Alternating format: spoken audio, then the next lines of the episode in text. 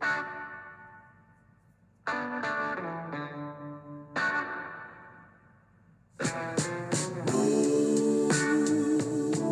morning and welcome to the Marcus Today pre market podcast. My name is Henry Jennings.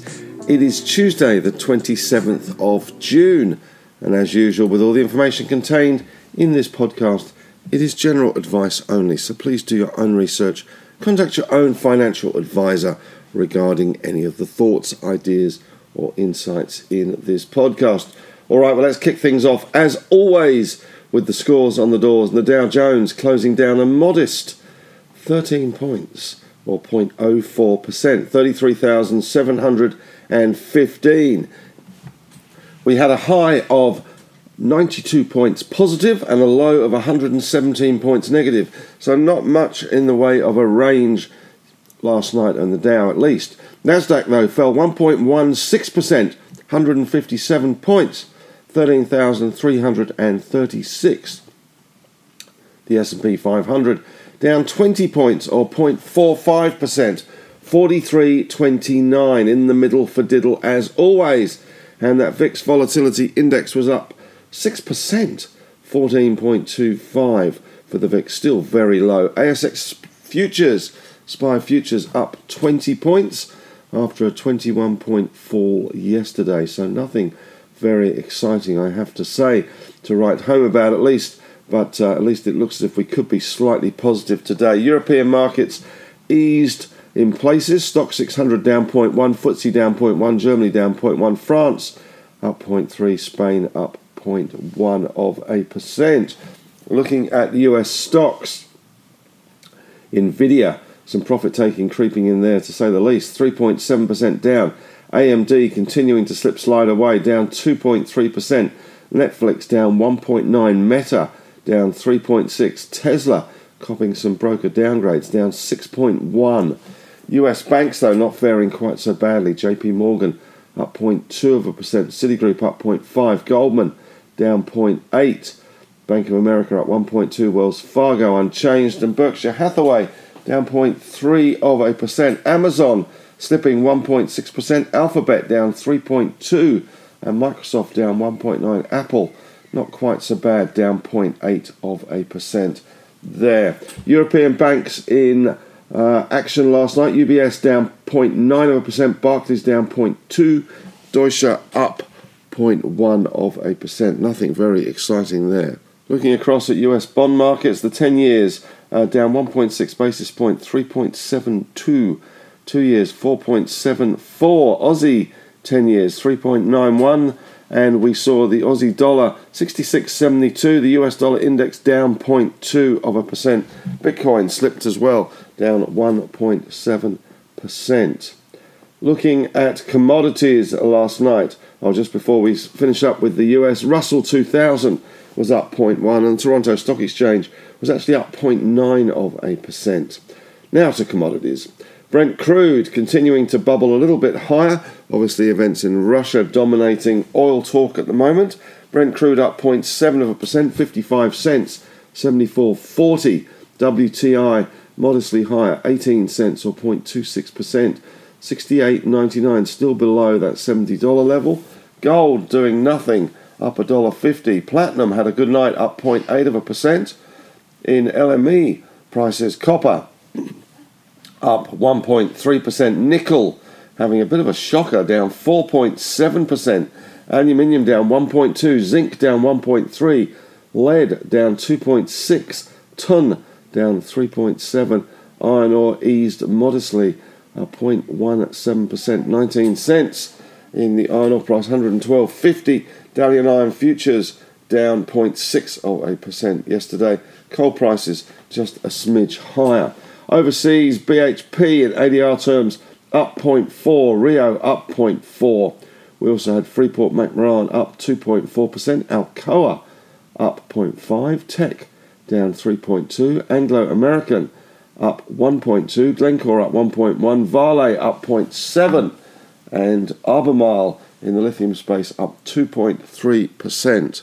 Looking at a little more detail in the US market, those tech stocks under pressure Nvidia, Alphabet, and Meta all down more than 3%. Tesla was down that 6%. Goldman Sachs downgraded the electric car maker, citing pricing headwinds. Not really much out from the US this week, relatively light on for economic reports. We do get personal consumption expenditure index for May out on Friday, and we do have Nike results out on Thursday as well.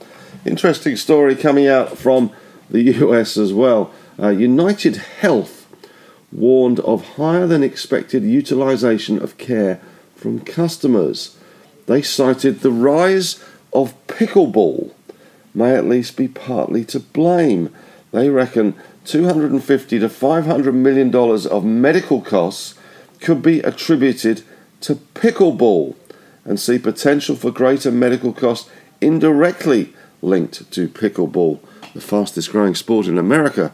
Um, UBS downgraded Alphabet to neutral from buy, saying it will take time for the company to optimize its AI work.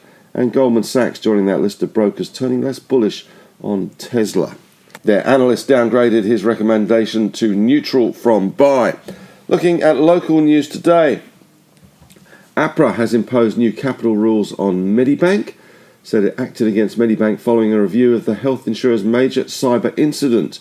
It will impose an increase in Medi- Medibank's capital adequacy of $250 million, reflecting weakness in their information security environment. Citibank has cut the Metcash valuation, stays neutral, cut its valuation by 7% to 4 bucks a share. Uh, that was after the numbers yesterday.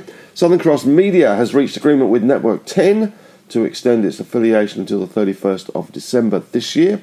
Vulcan Energy Resources and SLB have signed a term sheet for services related to Phase 1 development of the zero carbon lithium project. Col- Collins Foods, KFC, has appointed Andrew Leyden as CFO. He commences in early October. SRG Global secures a contract with BHP, Rio, and Qual worth a total of $65 million. DDH, the subject of that takeover yesterday from Perenti, has been downgraded to neutral from outperform at Macquarie. Price target lowered to dollar and one, which was the theoretical price of the takeover offer, although it is a scheme of arrangement. DGL has been downgraded to speculative buy from a buy at Blue Ocean Equities. Their price target now is a dollar and five. And Barrenjoey has initiated Megaport and NextDC in their research pamphlet. NextDC initiated overweight with a $14.50 target, 18% upside, and Megaport initiated neutral with a $7.50 target, 9% upside there. Interesting article in the paper today on Magellan. Uh, an activist shareholder with around 1% of Magellan says they should return capital to win back investors. This is Sandon Capital. A little bit more in Henry's take today on that one as well. Not much on the docket though today. It's going to be uh, a relatively quiet day, hopefully, a little bit more positivity than we had yesterday, which was a very drifty down kind of day. But it is coming into the end of the tax year, so a lot of people focused on that. And of course, that tax loss selling weighing on some, especially in the small cap space, some of the ones that have been dogs this year continue to be dogs as we head into the end of the tax year at the end of this week. There is an interesting little article in the Australian today as the EC Capital guys look as if they're shoring up funding for Silk Laser Australia, SLA, which yesterday was the subject of an increased bid from Wesfarmers at $3.35. Uh, EC Capital looking as if they are going to be trying to get uh, SLA as well. So we could see a bit of a bidding war uh, breakout for that one. So that one will be of interest to those following the Harry Kane portfolio. Well, that's it for today. Thanks very much for listening. A bit of a quiet day in store, at least on the face of it at the moment. Nothing substantial coming out from corporate Australia this morning. But uh, as always, the day will progress and we'll see and keep you in touch with what's going on. But that's it. Have a great day. And as always, may the trading gods be with you.